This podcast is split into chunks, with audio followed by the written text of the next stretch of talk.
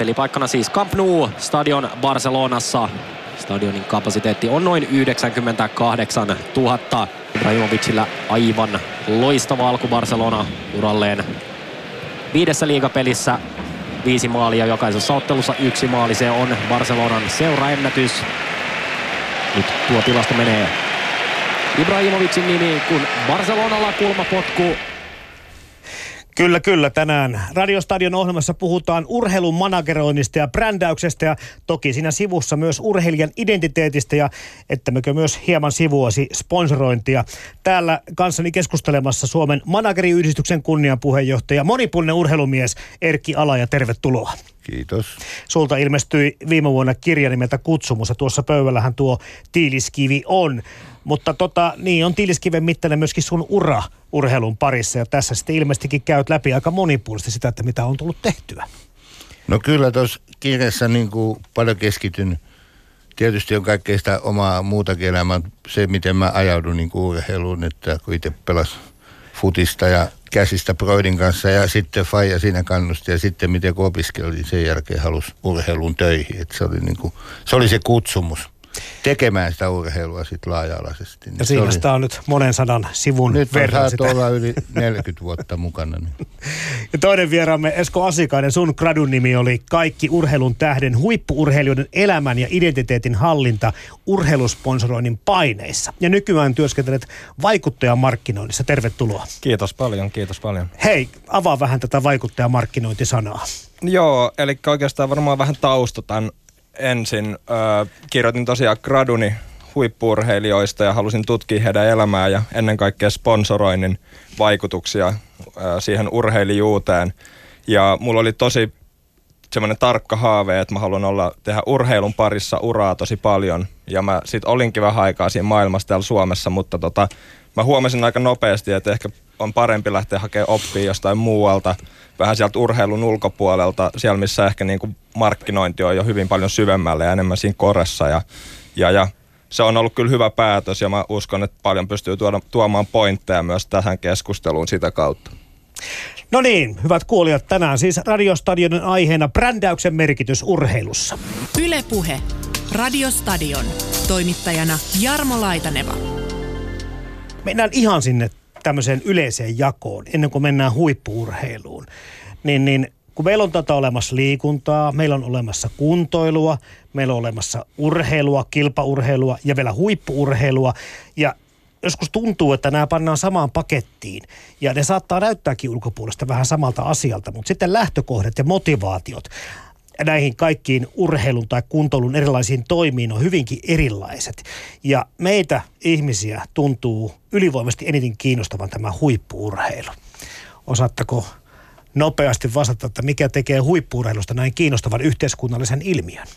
No varmaan ainakin oma pointti on ehkä se, että, että tota, mä pitkään kamppailin mä oon aina ollut tosi kova urheilufanaatikko ja mulle joskus joku mun hyvä kaveri taisi sanoa tälle, että Esko, että eihän urheilussa ole mitään järkeä, että sehän on vaan leipää ja sirkushuveja kansalle ja mä suutuin siitä tosi paljon siitä kommentista, koska mä aina halusin arvostaa ja haluan edelleen arvostaa urheilua niin kuin fyysisenä tekemisenä ja aitona kilpailuna, mutta kyllähän nykyään mä oon ymmärtänyt sen, että isossa mittakaavassa tämä nimenomaan tämä niin kuin sirkushuvi ja se, että niin kuin se on niin kuin viihdettä kansalle, niin kyllähän se, ja miten se, varmaan se kaupallisuus myös monessa lajissa, että kuinka hyvin ollaan pystytty tehdä TV-ystävällisiä yleisöystävällisiä formaatteja eri kilpailun piireissä, niin se on varmaan semmoinen niin kuin ykkösjuttu.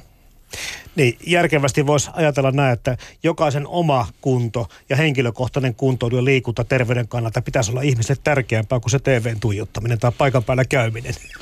Niin, että kyllähän tuo jako varmaan, että on tätä niin kuin liikuntaa, jota tehdään terveysmielessä, kuntoilumielessä, harrastusmielessä. Ja sitten on tätä kilpaurheilu, josta sitten kovinaasti on huippuurheilu, joka, joka, joka niin kyllä mä mietin itse, että miten, miten mulla on sattunut. Tietysti se on ollut näin, että oman perheen esimerkki ja isän ja noi on vaikuttanut siihen. Kyllä joku radiosta vuonna 1960, mä olin kahdeksanvuotias silloin, niin tota, äh, Squawallin olympiakisojen 410 kilometrin ankku, ankkurihiihto, missä Veikko Hakulinen otti voiton Bruce Wayneista muutaman kymmenen sekunnilla, niin sehän, se on se lähtemätön jälki niin kuin tähän huippurheiluun ja se on se seurannut mua loppuelämä, niin kuin, että huippurheilulla on tämmöinen oma kansakunta, on meitä juostu maailmankartalle ja hiidetty ja sitä, että sillä on semmoinen, niin kuin se on tuo syvällä sydämessä, niin kuin se ei sitä järjellä ajattele sitä huippurheilua. Mutta oma liikunta, mitä vanhemmaksi tuli, tietysti nuorempanakin se on entistä tärkeämpää. Nythän olympiakomitea on tavallaan halunnut yrittää näyttää mallia, kun se on yhdistänyt, niin kaikki on nyt yhden katon alla, eli on tämä niin tämä tämä liikuntapuoli ja, ja sitten huippuurheilupuoli, että katsotaan miten se onnistuu. Ja siitä on saatu myöskin tämmöisiä kriittisiä puheenvuoroja pidettyä, koska just mietitään sitä, että tämä terveysliikunta, missä puhutaan nyt sitten kansakunnan tulevaisuudesta ja yhteiskunnan varoista ja mihin ne tulevat, tulevaisuudessa riittävät. Sitten yhtäkkiä samassa organisaatiossa puhutaan viihteestä ja tämmöisestä niin kuin, äh, niin kuin rahasta toisessa mittakaavassa. Se jako ei mitenkään tule olemaan missä tapauksessa kovin helppoa. Ei ja nyt, nythän huippurheilu joutuu tosi tarkkaan perustelemaan niin kuin yhteiskunnallisesti oman merkityksensä ja on puhuntaisi, että taas tämä liikuntapuolen – ei tarvi niin paljon, koska nyt tulee koko ajan tutkimuksia, mitkä osoittaa, kuinka tärkeää että on liikuttu pienestä pitää ja kuinka se edistää koulun käyntiä ja opiskelua sun muuta. Että sillähän on tapahtunut tällaista kehitystä nyt, niin kuin se liikunnan tämmöinen ennaltaehkäiseväkin osuus jotenkin kasvaa tässä ihmisten tai yhteiskunnallisessa mietinnässä. Mm tullaan pari viikon päästä puhumaan tässä Radiostadion lähdössä, ää, lähetyksessä koululiikunnan merkityksestä ja muuttumisesta. Ja tässä jaksossa tiedän jo etukäteen, että tulee olemaan ehkä pientä vääntöä sit siitä, mihin tilanne on nyt yhtäkkiä johtanut, koska ei välttämättä voi sanoa, että hyvältä näyttää tämäkään asia, mutta ei mennä sinne enemmän siihen, vaan, vaan siihen huippuurheiluun, johon liittyy vahvasti raha. Ää, nyt kun mietitään Esko Asiakaan, Asiakaan ja Erkki Alaja sitä, että, että puhutaan huippuurheilusta ja puhutaan yksilöstä tai joukkueesta, niin, niin mitkä kaikki asiat sitten siellä taustalla vaikuttaa siihen, että jostakin yksilöstä tai joukkueesta tulee hyvä ja jopa huippu?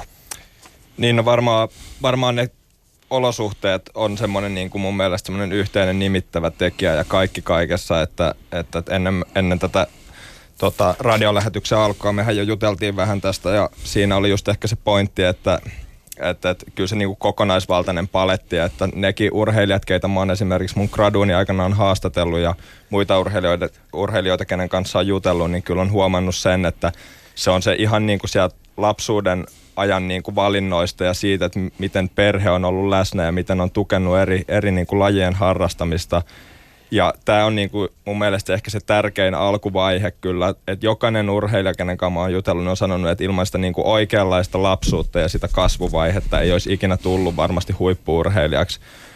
Mutta sitten varmaan ehkä me tullaan siihen huippuvaiheeseen siirtymiseen, eli siinä vaiheessa, kun me ollaan niinku tavoitteellisia kilpaurheilijoita ja pitää pystyä murtautumaan Suomen huipulle ja sitä kautta lajissa kuin lajissa maailman huipulle, niin siinä vaiheessa varmaan tulee niinku kysymykseen sitten ne resurssit ennen kaikkea – siinä tulee varmasti raha ja sitten siinä tulee just, just se oikeat ihmiset sen urheilijan ympärille ja sen niinku tiimin rakentaminen on varmasti niinku oleellisimpia juttuja. Ja tähän tiimin rakentamiseen kuuluu sitten tämä urheilumanagerointi. Mitäs kaikkia Erkki Ala ja urheilumanagerit hoitavat tai voivat urheilijan kanssa tehdä ja hoitaa? Joo, toiminta Esko tuossa puhuu. Mä oon paljon just samaa, että kyllä se perheen niin kuin, mm. merkitys on ihan – ihan järjetön. Ja, ja sitten kun aletaan jossain vaiheessa urheilija kehittyä ja alkaa haluta huipulle ja niin edelleen, niin saattaa tulla kuvan myös manageri. Ja, ja, ja, ja tota, mun oman käsityksen mukaan niin mä itse ajan semmoista linjaa, että manageri hän tekee sopimuksen urheilijan kanssa niistä asioista. Se on aina tapauskohtainen juttu ja se on se, mitä se yleensä lähtee rahasta urheilija. Se liittyy rahaan, rahan hankintaan, sponsorointiyhteistyön, media, yhteistyöhön, mediakonsultointiin, sidosryhmäjuttuihin ja ehkä jotain muitakin juttuja voi olla siinä. Se on aina vapaaehtoinen sopimus ja se tehdään niin kuin se tehdään. Että et manageri olisi siinä urheilijan taustaryhmässä yhtenä rakentavana lenkkinä.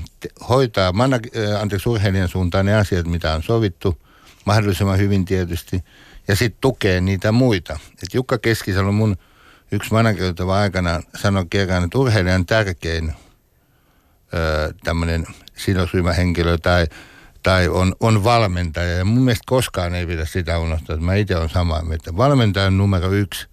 Mä en nyt puhu vaimoista ja lapsista ja tällaisista, tällaisista asioista, jotka tietysti on, tai miehistä, jotka on tärkeitä. Et, et se, että se manageri soljuu mukaan siihen, että urheilija on vähän niin kuin yrittäjä, silloin oma taustaryhmänsä koko sinne fysioterapeutteja, psykologeja, valmentajia, ketä koko. Ehkä manageri, eihän manageri on välttämättä, jos on olemassa joku muu tapa, millä sen urheilijan rahoitus saadaan kasaan ja esimerkiksi ja niin edelleen. Mutta mahdollisimman tämmöinen kokonaisvaltainen lähtö sitten, että siinä ja kaikki nämä urheilijan opiskelu ja työasiat ja nämä, ne pitää olla kunnossa. Mun vaimo on Tuuli Merikoski, ö, entinen huippujuoksija, nykyinen juoksija, ihan huippu sekin, niin tota, niin, niin tota, eli siis juoksee joka päivä, niin tota, on tämän alan yksi ekspertti Suomessa jopa maailmalla ja tätä, miten niin tämä urheilijan opiskelu, kun urheilija tekee niin kuin tavallaan yhtä uraa. Otetaan joku Mikael Forse, joka nyt just lopetti loppu jalkapalloura pelaajana, mutta aukeaa muita uria ja jatkaa sitten siellä vielä mukanaan paljon sitä osaamista, mitä on jalkapalloinen saanut, että urheilijan uraan tulee monia eri haaroja sitten. Mutta koko tämän systeemi, jotta se lopettaminenkin kävisi, siihenkin tarvitaan niin kuin konsultaatiota ja neuvoa. Et, mun mielestä se, se on tosi laaja se joukko, toivottavasti, joka on urheilijan apuna. Ja, ja paljon kuuntelijoita toivottavasti, neuvoja. Tota, niin. Mä otan tästä kohta vähän lisää kiinni, mutta okay. mua kiinnostaa semmoinen kysymys, että missä vaiheessa urheilija tarvitsee manageria? Eturivistä starttaavat Ferrarit pitävät Spaan GP lähdössä pintansa mies Kimi Räikkösen johdolla. McLaren kuljettajat sen sijaan käyvät avauskurvissa henkien taistoa. Lewis Hamilton kuitenkin säilyttää neljännen sijansa väistöliikkeestään huolimatta. Niko Roosberg kiihdyttää Rouge-mutkaan viidentenä ja Heikki Kovalainen kuudentena. Ferrarit ovat nyt omaa luokkaansa ja Räikkönen hallitsee kilpailua alusta loppuun. Niin, milloin urheilijasta kasvaa niin suuri, tai milloin hän on niin merkityksellinen, tai milloin hän on semmoisella areenoilla kilpailemassa, että siihen elämään olisi hyvä ottaa mukaan manageri? Onko olemassa jotain tiettyä selkeää rajaa vai onko se hyvinkin veteen piirretty viiva?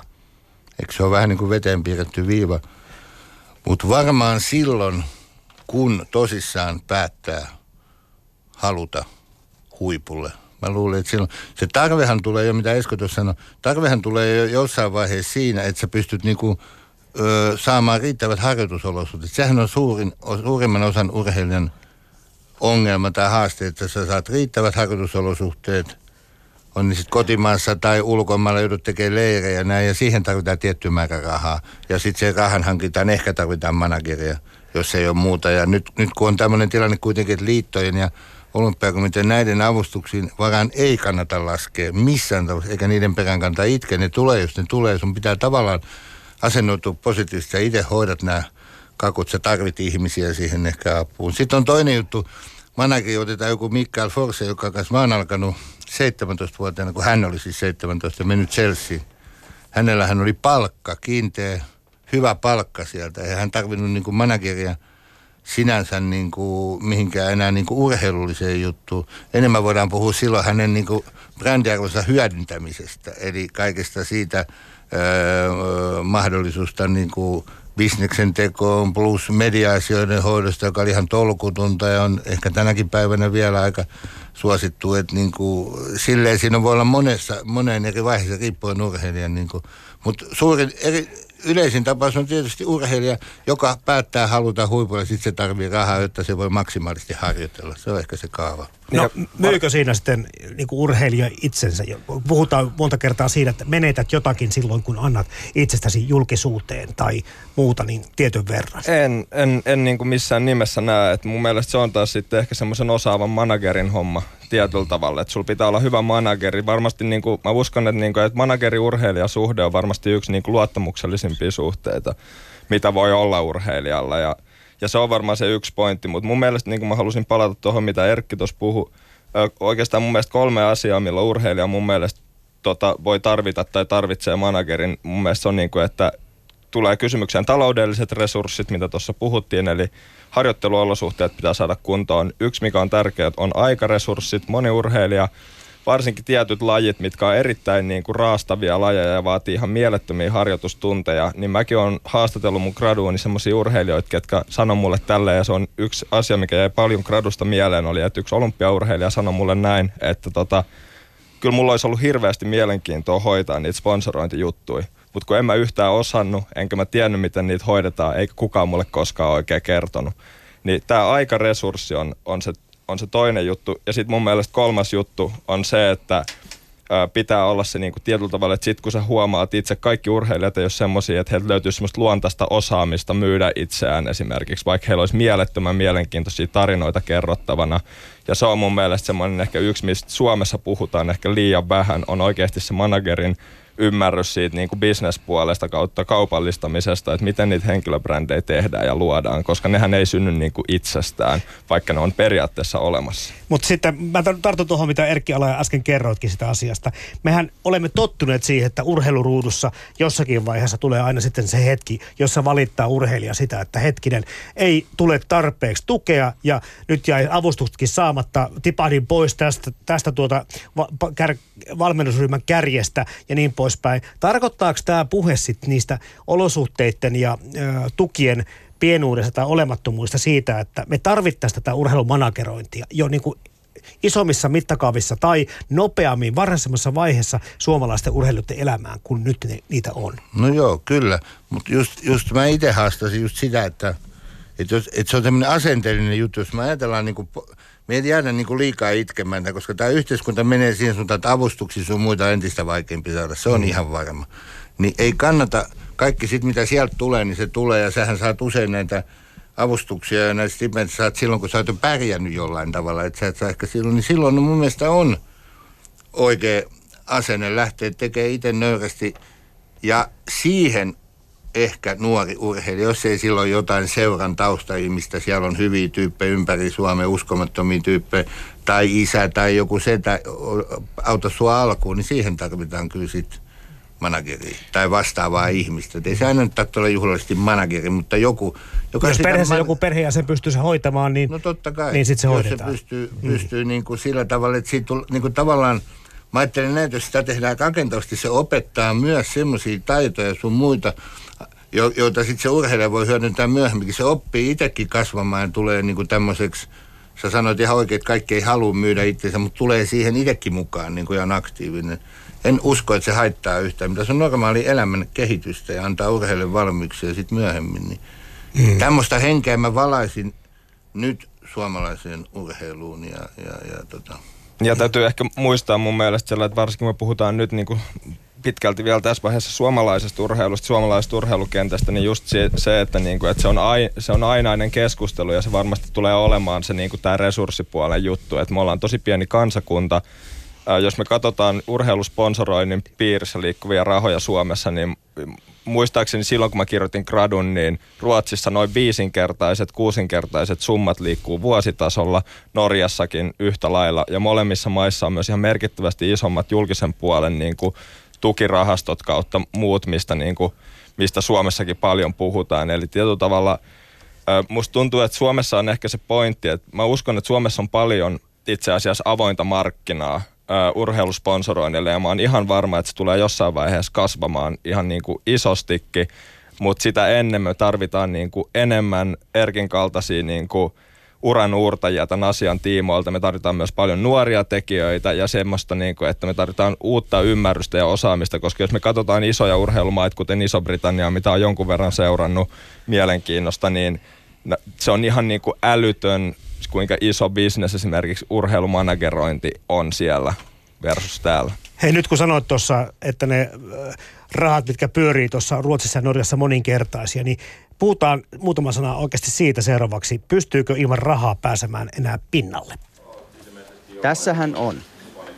Suomalaisen urheilun ikoni ja jalkapallokuningas.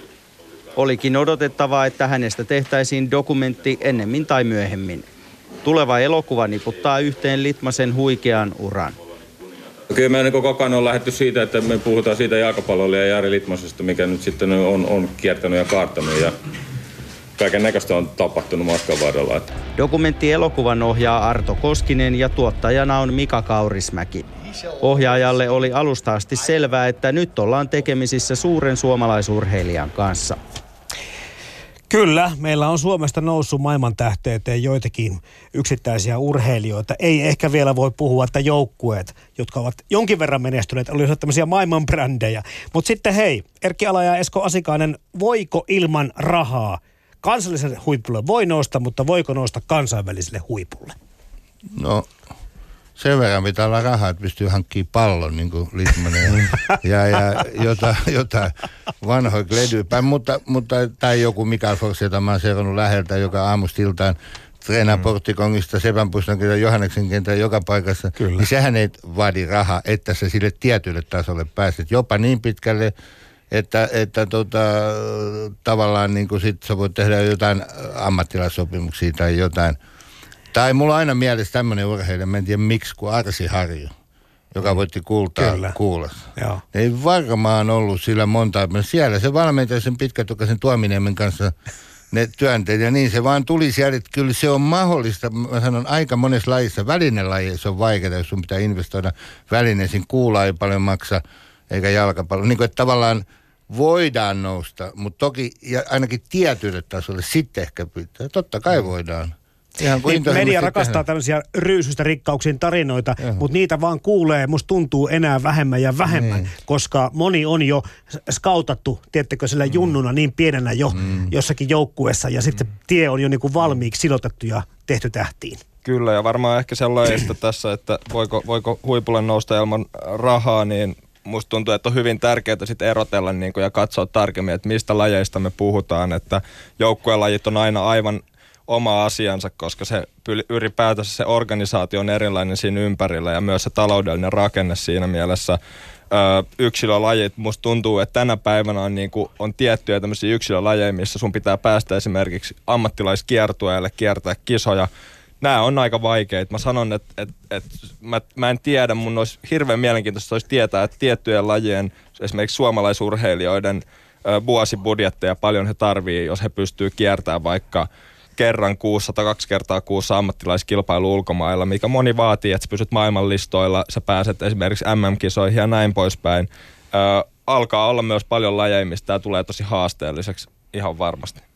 Sitten toisinpäin ajateltuna tällä kansallisella tasolla, niin, niin moni meidän ikään kuin Suomen mestaritason urheilija käy ihan päivätöissä tai ainakin puolipäivätöissä. Mm. Ja, ja tuntuu tietenkin, että kyllä hän antaa aikamoisen tasotuksen sitten niille, mm. jotka sitten kenties no kollegana samassa maassa, mutta ennen kaikkea tuolla kansainvälisessä kilpailussa, niin ovat täyspäiväisiä ammattilaisia olleet kenties jo koko ikänsä. Varmaan riippuu tietysti mikä se työ on. Voihan se työkin olla, jos on – vaikka neljä tuntia päivässä erittäin virkistävää ja kehittävää ja se täydentää hyvin sitä. Mä oon itse taipuvainen usko, että hyvin monessa lajissa pystytään joko opiskelemaan tai jotain siinä ohessa. on hyviä esimerkkejä, nimenomaan erittäin hyviä esimerkkejä, ne on vaan tukenut sitä urheilua, että se pelkkä öö, urheileminenkin saattaa joskus olla tota, olla niin kuin, mm, ehkä omalla tavalla sitten stressaava, jos ei sulla siihen mitään muuta – tämmöistä sisältöä, jonka sä koet, että se vie sua eteenpäin kohti jotain ja antaa niin semmoista tietynlaista varmuutta. Mutta sekin on varmaan tapauskohtainen juttu. Ei me voida yleistää ehkä näitä juttuja. Joku sopii toiselle ja joku ei. Mulla on ollut paljon urheilijoita, kenen kanssa mä jotka on siinä sivussa tehnyt jotain. Ja se on ollut hyvä asia. Esimerkiksi Mikael Forsell opiskeli nyt viisi vuotta äh, ja valmistuu Madridista tota, maisteri. Laura Lepistö loukkaantui aikanaan ja oli ollut vuoden opiskellut kauppiksi. Mä muistan aina, kun se Laura sanoi tämmöisen lauseen, että hän, hän olisi tullut, hänestä olisi tullut hullu, jollei hänellä olisi ollut tätä opiskelua. niin kuin että, että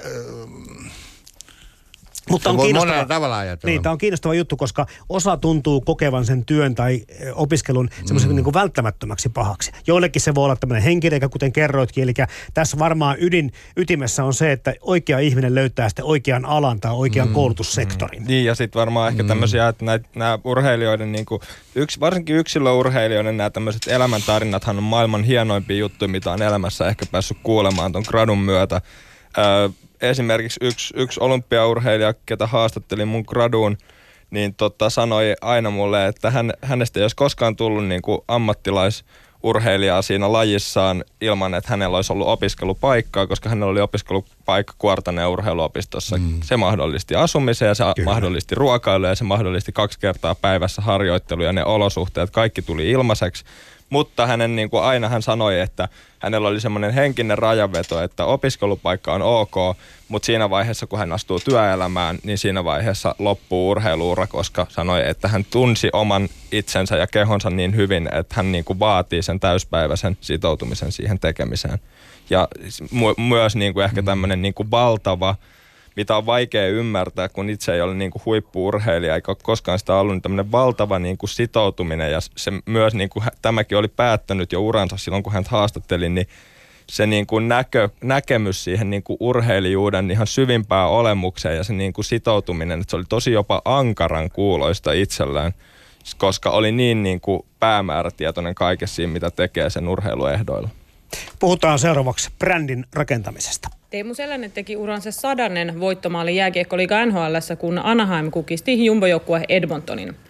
Ottelu ehti vanheta vain 34 sekuntia, kun James Blake löytää maalin edestä selänteen ja lukemat ovat 1-0. Voittomaaliksi jäänyt osuma on selänteelle kauden 17.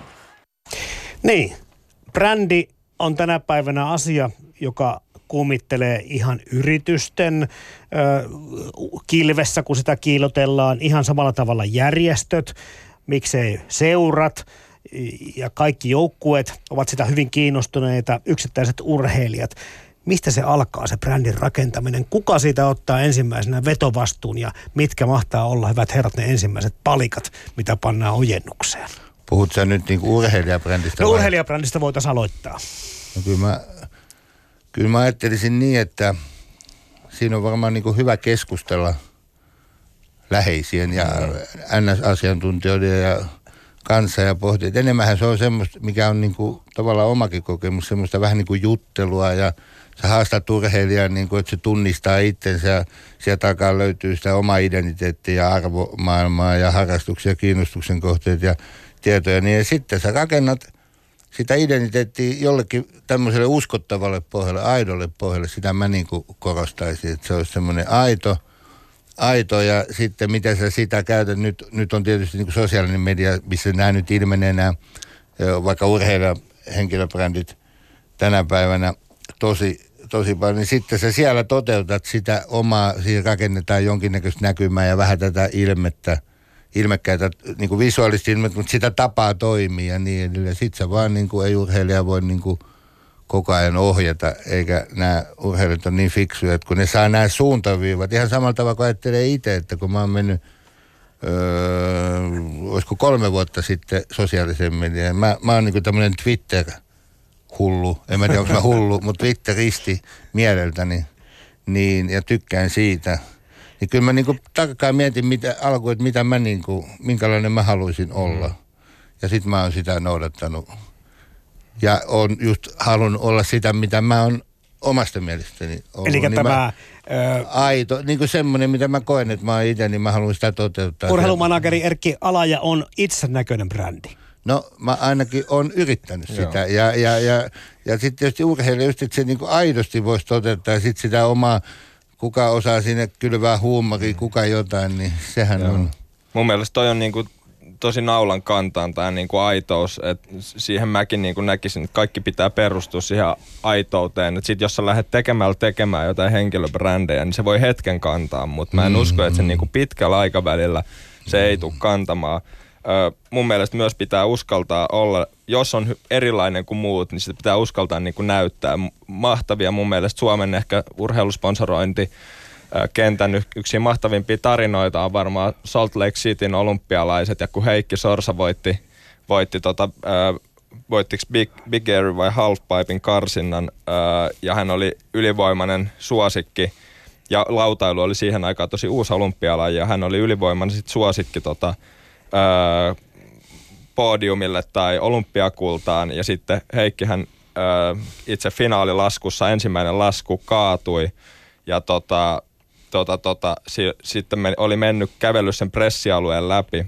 ja kaikki oli halunnut haastatella Heikkiä. Heikkihän oli pistänyt siis ennen Joo. kisoja irokeesin, jälkeenpäin on kuullut, että se oli vaan, sille ei ollut tarkoitus hakea mitään huomioon, vaan halusi oikeastaan niin kuin näyttää, että lautailu on erilainen laji, koska lautailu oli uusi, uusi olympialaji ja he halusivat, niin kuin lautailijat halusivat näyttää, niin kuin, että mistä tässä on kyse. Ja tota, sitten Heikki oli sanonut, kun joku suomalaistoimittaja oli häntä haastitellut ja Heikki vielä tota, oli sit miettinyt, että hän, häneltä niinku odotetaan nyt, että hän sanoisi, että no nyt mä reenaan taas niinku neljä vuotta, että valmistaudun olympiadiin ja sitten mä tuun entistä vahvempana, niin Heikki oli sanonut, että, että, olympiakylässähän on McDonald'sit ja kaikki on ilmaisia kaikki on ilmasta, että tota, mä seuraavaksi tota, meen, meen tota, kyllä mäkkäriä syön niin paljon kuin mä jaksan. Ja tota, ää, seuraavalla viikolla Heikki Sorsa taisi olla ensimmäinen suomalainen julkis, tai julkisuuden henkilö, jolla oli tota, oma McDonald's-ateria koskaan Suomessa. Mun mielestä aika mielenkiintoinen ja mieletön juttu, että tämä sattuman merkitys on mun mielestä semmoinen, mikä pitää muistaa aika paljon näissä jutuissa.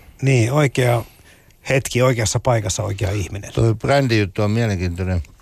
Mun mielestä siinä on niin kyse, se voisi sanoa sitten yhdellä sanan myös tästä niin erottumisesta, että kun sä puhutaan, että joku alkaa brändää, on se seurata, urheilija tai kuka tahansa, niin sehän on se, millä sä yrität erottautua siitä massasta urheilun, urheilujoukossa, urheilujoukossa, urheiluseurajoukossa tai viihteen laajasti joukossa. Nythän on esimerkiksi tullut paljon nämä kaikki blokkaajat ja nämä, niin niistä on tullut sellaisia uudenlaisia idoleita nuorille, että ne, ne kilpailee nyt jo niin kuin selvästi urheilijatähtien ja tämmöisten kanssa. Mutta se, että miten sä pystyt erottumaan, jos urheilijan tehtävä on erottua siellä kilpakentällä, luoda vahvuuksia suhteessa vastustaan, niin sama niin kuin tässä.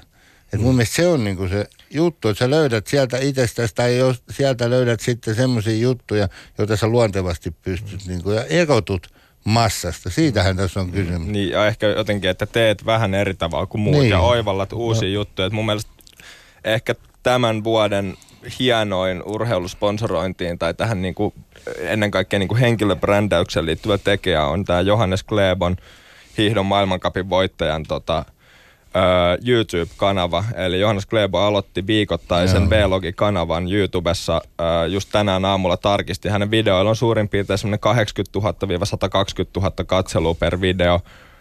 Tämä, niin kuin, kun ollaan puhuttu näistä olosuhteista ja oikeiden ihmisten keräämistä ympärille, niin Johannes Klebon pikkuveli editoi videot ja kuvaa pitkälti.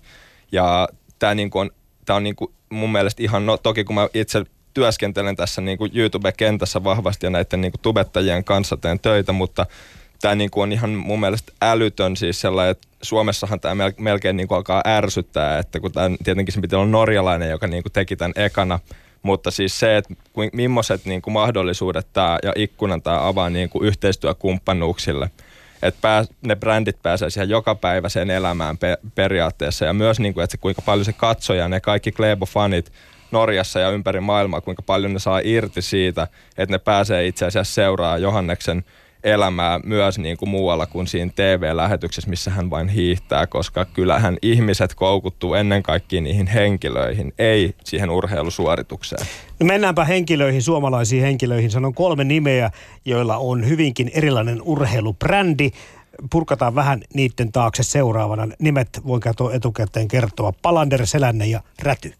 Myytti siitä, että suomalainen alppihiihtäjä ei voisi päästä huipulle on murentumassa. Kalle Palander tekee huippulaskun ja tuo Suomen värit kärkeen. Tällä sijoituksella ollaan tulosluettelossa tänään korkealla. Ja Kalle Palander Suomen torniasta kruunaa kisat suomalaisittain. Kalle Palander Pohjolan poika on korkealla. Teemo Selänteellä on tämmöinen vähän kiiltokuvamainen, äh, unelmavävytyyppinen, maitopoikatyyppinen äh, brändi, henkilöbrändi. Kalle Palander ei juurikaan nöyristele, on aika suorapuheinen ja, ja joku voisi sanoa, että kukkopoikanakin tuolla tunkiolla ehkä heilunut. Ja sitten taas Seppo Räty on semmoinen, niin kuin, että ei paljon niin kuin, jaksa stressata, mitä hänestä ajatellaan. Joku voisi vaikka redneck-tyyliseksi häntäkin luonnehtia. Tässä on kolme hyvin erilaista tyyppiä jotka jollakin tavalla luultavasti ovat myöskin sitten persoonina sellaisia tyyppejä, että, että eivät näyttele. Näin voisin kuvitella. En tiedä, minkälaisia kokemuksia teillä on heistä. No Teemu, Teemu on kyllä, kun se silloin 90-luvun alussa tuli pinnalle nuorena jokerina ja erittäin lahjakkaana huippupelaajana. Ja sitten kun siihen tuli näitä lastenkliniikkajuttuja, lastenhoitajajuttuja ja sitten, sitten tota, tätä maitojuttua, niin se jotenkin syntyi kyllä aidosti. Siinä Teemu sai semmoisen maidon, makuisen pohja, joka kestää kyllä loppuelämät. Pitää kyllä niin kuin etna purkautua, että, että, että Teemun asema Suomessa jollain tavalla horjuus. Mutta mut se perustuu kyllä siihen aitaan ja sitten siihen tietysti huippupelaamiseen ja sen pelaamisen kehittymiseen ja NHL-juttuihin ja näin. Ja hän on ollut hyvin johdonmukainen sitten näissä avustustyöskentelyssä. Että Teemulla, Teemulla kyllä mun mielestä on niin kuin – eikä mä usko, että se on niinku tehty juttu, vaan se on kyllä aidosti syntynyt. Palanderi kuvaa mulle ainakin vähän ristiriitaisempi. Mä en tiedä, mitä sä ajattelet. Ja Räty on taas ihan legenda, että, että siitä tulee aina hymy huulille, kun ajattelin sitä juttua. Ja mulla oli kunnia kuukausi sitten puhua hänen kanssaan pitkään puhelimessa ja oli miellyttävä mies ja ennen kaikkea kova kepinheittäjä. Mm. Mutta se, että näitä, näitäkin kyseisiä urheilijoita yhdistää se, että he ovat olleet aikanaan maailman parhaita.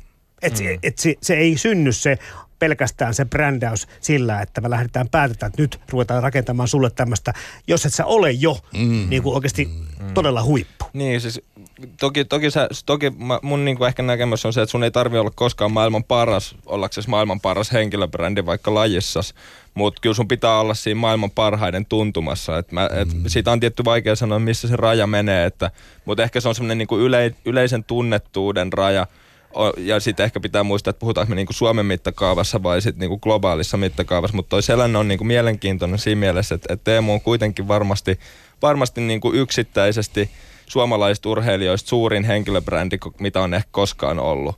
Ää, kun mietitään niinku kaupallisesta näkökulmasta, millaisia juttuja hän on tehnyt, ää, kuitenkin niin kuin, sit, jos mietitään esimerkiksi Jari Litmasta, mistä oli jo vähän aiemmin puhetta, niin Litti on niin kuin tosi mielenkiintoinen. Siis mulla on ehkä vähän vaikea puhua tässä Jari Litmanen, mä oon henkilökohtaisesti niin suuri Jari Litmanen fani. Mulla on myös Jari Litmanen nimisen koira tällä hetkellä kotona, mikä kertoo ehkä siitä fanittamisen asteesta, mutta, mutta mä oon aina miettinyt sitä, että ei Litti koskaan noussut Suomessa kuitenkaan ehkä siihen arvoon ja arvostukseen, mitä hän nauttii esimerkiksi Hollannissa tai maailmalla, että hän on niin kuin ikoninen ihminen. Mutta jotenkin tuntuu, että hän ei myöskään pyrkinyt siihen asiaan. Ei, ei varmaan ja ehkä se on niin kuin semmoinen asia, että mä arvostan myös siitä henkilökohtaisesti paljon sitä, että et, et mun mielestä Litti on semmoinen ihminen, että hän on tosi aito ja hän on elänyt varmasti niin kuin oman taustansa ja arvonsa mukaan niin kuin tässä tässä Litti-dokumentissakin hän tuo tosi paljon esiin, että, että hän on niin kuin työlä, lahtelaisen työläisperheen poika ja jalkapallo on niin kuin ollut hänelle työ ja työnteko on tosi paljon arvostettu. Ja kyllähän hän se litissä niin kuin näkyy tosi paljon se, että ja mä, mä uskon, että ilman, ilman tällaista identiteettiä, mikä litillä oli, oli ja on varmasti edelleen, niin ei hänestä olisi koskaan tullut maailman niin kuin yksi parhaimmista, onkohan muistaakseni valittiin maailman kolmanneksi parha, parhaaksi jalkapalloilijaksi, eikä hän olisi varmasti voittanut koskaan mestareiden liigaa tai mestareiden liigan maalikuninkuutta. Nämä on siis sellaisia juttuja, että, että et, et, Mutta sitten taas niinku just se, että Litti nousi maailman suurimman urheilulajin kautta ja niin hyvänä jalkapalloilijana kyllä sellaiseen maineeseen maailman mittakaavassa, että tota, et, et siinä ei ole mun mielestä niinku mitään järkeä lopulta. Et, et sitä on mun mielestä vaikea käsittää. Mä uskon, että mä itsekään en ymmärrä sitä, että kuinka iso henkilö hän on niinku maailman mittakaavassa. Eikä ole yhtään taksikuskia maailmalla tai tunne liitymä. Koska taksikuskit on tämän tämmöisen brändäyksen paras mittari niin kuin kautta maailman. Jos tietävät, niin silloin se on onnistunut. Silloin se on onnistunut. Vasta karsinnan kautta Sidnin turnaukseen päässyt Jarkko Nieminen otti finaaliottelun haltuun heti avauserässä. Varmasti syöttöjä palauttanut Nieminen hyödynsi kolme neljästä murtopallostaan, pelasi erän kaikin polin varmasti ja vei erän 6-2. Toisessa erässä finaalivastustaja Julien Benetou pääsi tilanteeseen 5-5, mutta tämän jälkeen voiton tahtoinen suomalainen otti omansa. Kaksi seuraavaa peliä Niemiselle ja näin erä 7-5 ja koko ottelu 2-0. Niin, Jarkko Niemistäkin tekisi mieli sanoa vähän kuin noista aikaisemmastakin esimerkkeistä, että siinä on kyllä niin kuin persoonansa näköinen henkilöbrändi luotu. Kyllä, ja Joo. E- ehdottomasti niin kuin pioneeri ennen kaikkea, että kyllähän Jarkko on niin kuin, ja äh, täysin ansaitusti tietyllä tavalla, että musta tuntuu, että Jarkko on semmoinen, semmoinen pelaaja, että kyllä hän niin kuin nauttii valtavaa arvostusta. Öö, se, että niin kuin nouset tenniksessä Suomesta nimenomaan ja käytännössä yksin ainoana tämmöisenä tähtikomeettana ja pysyt niin kuin maailmanlistan niin korkeilla sijoituksilla niin pitkän aikaa, niin se tekee mun mielestä hänen niin kuin elämästään ja urastaan tosi niin kuin uniikin. Ja myös se, että hän niin kuin kantoi sitä kautta niin kuin yhteistyökumppanuuksia. Hänellä on tosi makea suomalainen brändi mun mielestä. Hän paljon puhuu siitä haastatteluissa, että hän fiilistelee suomalaista raskaampaa musiikkia ja puhuu paljon Suomen luonnosta ja mun mielestä niin kuin, joo, hän on tosi niin kuin myös aito henkilö. Niin Erkki, älä tunnet aika hyvin Jarko ilmeisesti. Joo, mulla oli ilo semmoinen 6-7 vuotta Timo Ruokon kanssa olla hänen managerissa silloin, kun Jarkko niin kuin nousi ja oli, oli tota, silloin ihan yhden pallon päässä kymmenen listasta. Että kyllä mä yhdyn paljon, mitä, tää, mitä sä sanoit äsken tässä, että, että tota, varmaan justiin niin kuin, just sen näköinen on, kun, kun niin kuin on. Ja, ja Jarkko on hyvä osoitus, niin kuin tietysti Palander aikana ja sitten tuli toi, toi, toi, toi Tanja, Poutiaisen Tanja ja uinnissa näitä kasviot ja sieviset. Me pystytään – laissa kuin laissa Suomessa pääsee huipulle. Niin se on mun mielestä niin kuin se, että tenniskin on kuitenkin koettu niin kuin, ja on todella vaikea ja maailmanlaajuinen peli. Se on mun mielestä Jarkon niin kuin ylivoimainen panos siihen, että, että, että on niin osoittanut, että täältä ihan näillä keinoilla, että Jarkonhan oli kans todella kova tennisperhe ja sitten mm. se, se Henkka Juhansson oli hän eikä valmentaja. Siellä ne on jossain ö, maskussa, siellä se on se perustyö tehty ja, ja sitten tota, et silleen niin kuin, meillä on näitä yllättävän paljon kuitenkin lajissa kuin lajissa. No mennään siihen vielä moottoriurheiluunkin, koska tässä julkisuudessa jonkin verran viime aikoina on vilahdellut se, kuinka vihuri on auttanut eteenpäin nuoria moottoriurheilijoita omalla uralla. Ja onhan meillä tälläkin puolella sekä rallista että Formula 1 että myöskin näistä ratamoottoripyöräilyn saavutuksista ihan hienoja juttuja paljon. Ja, ja tämä on myös semmoinen niin maailma, jos tuntuu, että, että rahalla on – niin kuin suurempi merkitys kuin monessa muussa lajissa. Niin on, siellä ei pärjää ilman rahaa. Sun pitää niin. olla rahaa. Se on vähän tämä startup-ajattelu. Mm. Sun pitää olla rahaa tuoda siihen, sit sä pääset. Mutta on me kunnioittaa. Ja suhteet. Niin, tietysti just. Ja joku kummise tai just Kyllä. niin sä mainitsit usein, on ne jouhkeja ja näitä niin siellä taustalla. Niin, niin mutta on, on meidän niin kuin fantastinen auto- ja moottoriohjelma, kun miettii just miten laajalla rintamalla, miten me tultiin ralleissa silloin 60-luvulla oli aaltoiset ja Mäkisen, kaikki nää ja nouse ja vataset ja sun. Sitten on formula ja sitten oli motocrossissa, meillä oli valtava vaihe silloin. Oli Vehkosia ja Mikkoloita ja näitä, että, että mä en ole auto- joka moottorimies siinä mielessä, kun mulla ei olisi ajokortti. Mutta mä seuraan, ihailen sitä touhua. Sanotaanko näin, että mm. se on uskomatonta, miten niin isät kerää noille pikkupojille rahaa satoja, kymmeniä tonneja, että ne mm. pääsee ajaa kartingin ja niin edelleen. Ihan ja muutetaan perhe. Tai siellä raha liikkuu, aivan, Kyllä. siellä raha liikkuu tosi paljon. Niin ja varmaan ehkä tuohon jotenkin, tuohon ylipäätään tuohon moottoriurheilumaailmaan on hyvä lisätä jotenkin se, että siinä on, mun mielestä itse asiassa moottoriurheilumaailmassa on paljon yhtäläisyyksiä lumilautailu ja muiden tämmöisten elämäntapalajien, tämmöisten lifestyle-lajien kanssa siinä mielessä, että kum, kumpikin niin kuin lajikulttuuri – on kehittynyt ja syntynyt vahvasti sellainen, että siellä on ne brändit periaatteessa jo mukana, koska siellä tarvitaan niin kuin välineiden ja tämmöisten puolesta niin kuin mahdollistajia. Eli, eli niin kuin se, periaatteessa se business on, on ollut erittäin pitkään niin kuin lajikulttuurillisesti siinä, siinä niin kuin pelissä mukana ja siksi on niin kuin kiinteä osa sitä ja ne kuuluu siihen hommaan, että me – ajetaan tietyissä talleissa ja nämä tietyt tallit on valtavia niin kuin yrityksiä mm. käytännössä ja näin poispäin. Mun mielestä se on tosi mielenkiintoista, koska se on hyvin erilaista kuin perinteisemmät urheilulajit.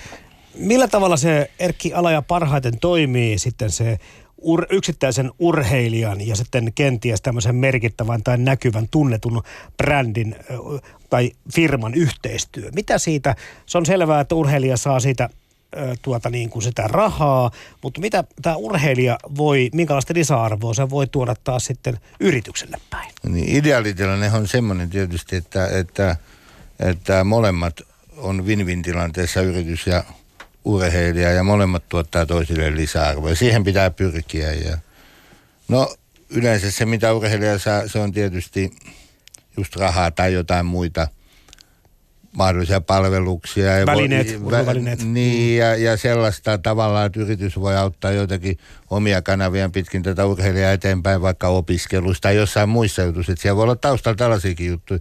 Ja sitten taas urheilija, urheilija palvelee yritystä sitten omin, omine omalla palvelurepertuarilla, johon kuuluu tietysti usein jotain esiintymisiä. Some on ihan ylivoimaisen tärkeä tänä päivänä, kaikki siihen liittyvä juttu. Ja, ja kaikki semmoinen luonnollinen niin sen urheilijan ää, elämään tai urheilemiseen liittyvät jutut. Mä otan esimerkin vaikka manageri Roni Ollikasta pituushyppäjää ja en ikinä ole semmoista sponsoritilasta eläintakan urheilukentällä. Mennään harjoituksiin, katso, juodaan kahvia siellä vanhassa kahvilassa, mikä oli jo Paavo Nurme aikana ja niin edelleen. Niin kun mä tarkoitan, että, että kaikki ne semmoiset työhyvinvointi- tai tykypalvelut, mitä urheilija tai seurat voi tarjota, missä hoiko on kunnostautunut erittäin hyvin siellä omalla kentällään tuolla ja niin edelleen, niin et mun mielestä pitää antaa semmoisia luonnollisia, mitkä siihen sun omaan osaamiseen. Mutta sitten urheilijat erittäin suosittu luennoitsijoita, tietysti vähän kokeneemmat ehkä jaksamisesta, ravinnosta, kaikista näistä. Ne kiinnostaa ne tarinat. Siellähän on joku tarina pohjalla ja niin edelleen. Niin kyllä urheilijalla on tosi paljon tai seuralla tai jollain muulla urheilukohteella annettava, niin pitää vaan niin pystyä pukea ja kaivaa esiin ja tarjoamaan sitten hyvässä muodossa yrityksille, jotta yhteistyötä saadaan aikaan. Mutta mikä tahansa firma ei välttämättä sitä sovi kaikille urheilijoille. Joutuu niinku miettimään, että onko näillä jotakin yhteistä. Jo, no nimenomaan, sehän on, puhutaan tästä niinku modernistin mätsäyksestä, että et, et, täytyy niinku se urheilija, urheilun tai sen kohteen, urheilukohteen ja yrityksen välillä löytyä semmoinen luonnollinen Kyllä. yhteyksiä, arvomaailmaa, joka usein pystyy löytämään semmoisia elementtejä, jotka sitoo niitä mm. Toisiaan. Sitten voi löytyä asiakkaista ja tuotteista ja palveluista ja, mm. ja mistä vain, mutta arvomaailma. se on tosi tärkeää, että sulla on se, että esim, mulla on hyvä esimerkki, jos mä kerron ihan lyhyesti, kun mä aloin aikanaan jäätanssipari äh, Rahkamo Kokko vuonna 90 yhteistyöhön ja tehtiin melkein 10 vuotta. Ja ne oli todellisia ilopilkkuja ja valopilkkuja, niin kuin, koska ne oli niin eläviä ja puheliaita ja halukkaita ja kaikkea. Niin, tota, niin sitten heti syntyi nopeasti yhteistyö Valion kanssa, Lagala jäätelö, tämmöinen premium jäätelö, joka oli siihen aikaan jo enää. Että, että niin, niin, niin siinä – mikä oli se pointti, miksi se, miksi se syntyi niin nopeasti se yhteistyö aikana, se luonnollinen yhteys tämän jäätanssin ja tämän arvomainen Lagaala ja kaiken kanssa. Me tehtiin melkein kymmenen vuotta Lagaalan kanssa yhteistyötä. Mm. siinä on ollut semmoista kestävää, kaikki tutkimukset osoitti, että oli mennyt tosi hyvin. Ja niin edelleen, aina ei löydy näin helposti Kyllä. näin niin kuin hyviä mm. juttuja. Mm. Mutta se on ehkä just se pointti, että tietyllä tavalla, että, että, että että ylipäätänsä kun urheilijat hakee sponsoreitaan, niin, niin mun mielestä ehkä se ykkösjuttu on se, että ei todellakaan kannata lähteä huseeraan ja ampua sinne tänne 200 hakemusta, mitä varmaan moni tekee ja on kuullut näitä tarinoita ja ymmärrän sen, että kun ei periaatteessa osata sitä, että kyllähän se, niinku, se brand match on kaikista tärkeä ja se on niinku, että sit kun sä löydät semmoisen brändin, että, tota, että se, se maistuu ja se haisee samalla tavalla kuin se, sinä ja sun arvomaailma. Niin sit mun mielestä niin kuin ehkä siinä vaiheessa tullaan sitten taas siihen luovaan osuuteen. Ja silloin niin kuin kaikki ovet auki tehdä mitä tahansa tarinoita, mihin tahansa kanaviin. Ja mun mielestä yksi niin kuin hauskimpia nyt, mitä viime aikoina on ollut, niin on esimerkiksi ollut Kimi Räikkösen ja Hartwell Long Drinkin välinen yhteistyö. Siis mm. sellainen, että, niin kuin, että tietyllä tavalla ihan älyttömän niin kuin se, se tarina, että tietyllä tavalla että Kimin kautta viedään asioita maailmalle – Ö, todella mun mielestä si- sellainen siisti ja, ja, ja, ja ennen kaikkea siis kaikessa tässä niin kuin yhteistyössähän on se, että lähtökohtaisesti urheilijoiden kautta ja urheilijoiden ja yritysten välillä, välillä halutaan luoda niin kuin hyviä mieleyhtymiä ihmisille. Ja, ja niin kuin se, kuka osaa tämän pelin kaikkein parhaiten ja ymmärtää ne luovat ajatukset siellä taustalla ja ne eri tavat, että ei tee niin kuin samalla tavalla kuin toi firma ja toi urheilija tekee, vaan nimenomaan tekee täysin eri tavalla – niin se voittaa periaatteessa kyllä tämän pelin aina. Sattuneesta syystä ei ole puhuttu hirveästi suomalaista joukkueurheilusta ja se, niiden brändistä maailmalla. Mutta, mutta lausutaan niistä muusta, muutama sana, kun jäi miettimään, että HJK on maailmalla menestynyt yksi seurajoukkueestamme. Meillä ei ole hirveän paljon. Meillä on totta kai myöskin muissakin pallolajissa jonkin verran menestystä, mutta sitten kun puhutaan, niin kyllä yksilöurheilussa suomalaisia brändejä tunnetaan, mutta, mutta joukkuepelit. Niin, HIK on varmaan niin kuin AJK, niin kuin ne sanoo tuolla. niin, tota, kaksi, tasan 20 vuotta sitten murtautui kyllä niin kuin eurooppalaisen, ainakin eurooppalaisen tietoisuuteen. Silloin päästyä, päästessään mestarien liigaa. Ja, ja klubi kuitenkin siellä tasaisesti pyörinyt, niin hoiko lienee siinä suhteessa melko ainutlaatuisessa asemassa. Kiekko, kiekkojutut näin seurajutussa on vähän pienemmät. Niin No, mutta tietysti meillä on jokerit IFK vahvoja juttuja ja miksei kärpät ja puoli, kun se on puoli Suomea, niin täytyisi olla vahva. Ja, ja Se on kansallisesti te- vahva, mutta kansainvälisesti aivan, ei niin Kansainvälisesti ei vielä varmaan niin kuin sillä tavalla, että joo, se on totta kyllä. Mutta pidättekö kuitenkin, pakkohan meidän suomalaiseen urheiluun ja huippuurheiluun uskoa tässä, niin miten todennäköisenä sitä, että meiltä voisi tulla semmoisia joukkueita? En nyt ihan tarvitse mihinkään Real Madrid ja FC Barcelonaa verrata tietenkään, mutta se, että, että, että mikä tahansa laji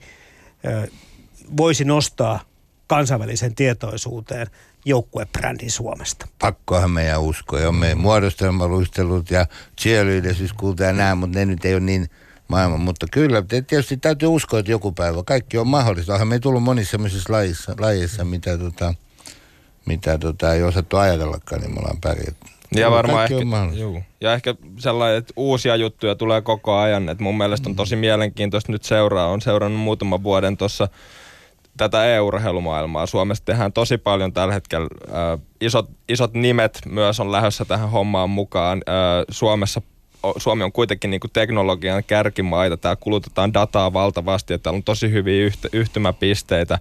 Ja Suomessahan on nyt yksi ammattilaisorganisaatio, ja mikä on niin kuin hienointa nähdä, niin Suomessa on alettu tehdä samalla tavalla, mitä tehdään esimerkiksi Saksassa ja muissa maissa, eli niin kuin urheiluseurat haluaa linkittäytyä nyt e-urheiluun. Tämä on kuitenkin e-urheilu yksi maailman kasvavimmista lajeista. Ja sillä ri- liikkuu tosi isot rahat. Siellä liikkuu tosi isot Ihan rahat ja siellä liikkuu isommat yleisöt kuin Super Bowlin finaalissa tai ää, MM, jalkapallon MM-kisojen finaalissa, niin ollaan mitattu jo suurimpia striimausmääriä. Et, eli niin kuin massaa on aivan valtavasti. Joo, se on, toi on hyvä, hyvä pointti tämä e-sports, että se tuli. Se tulee, ja just tää, ja niin kuin hauska katsoa vaikka IFK, siellä on nyt e-sport, otti naisten kiekon sinne, ja sitten se on muutenkin monilla seura, niin no mahtavia juttuja mun mielestä. Niin, että jos ei perinteisellä lajilla pärjätä, niin tässä voi olla yksi, Ei, y- tälle teknologiassa orientoituneelle kansalle yksi hyvä. Yhtä me ei saada unohtaa, kuka on eniten vienyt Suomeen nyt eteenpäin, tuo rapakota, Lauri Markkanen. Mm. Kyllä. Ihan vaan detallinen, tuli äsken mieleen vaan. Että, ja, ja, ja, ja tota, basket muutenkin tehnyt hyvää työtä. Kyllä.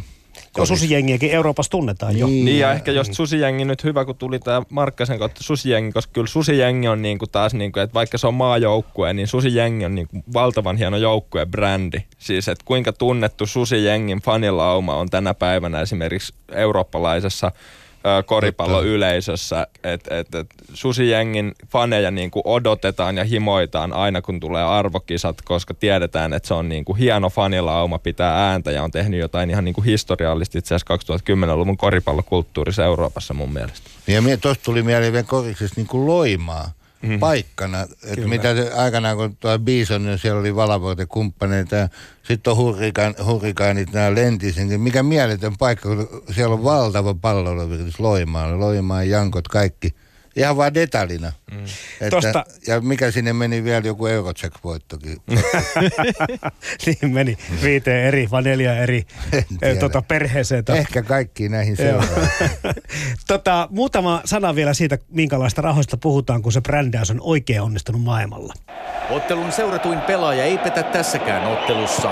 Cristiano Ronaldo niittaa Realin 2-1 voittomaalin Özilin ja Iguainin tarjoilusta. Ja etiketin mukaisesti ei tuuletusta, ei suurta ilakointia. No meillä tietenkin nämä menestyneimmät urheilijat ja urheilijabrändit nauttivat jonkinlaisia sponsoritukia, mutta ei voida tietenkään samana päivänä puhua koskaan maailmantähdistä. Ja voi sanoa, että tässä vaikka Slaattanin tai, tai Cristiano Ronaldon kohdalla on jopa käynyt niin, että brändi on suurempi kuin itse urheilija.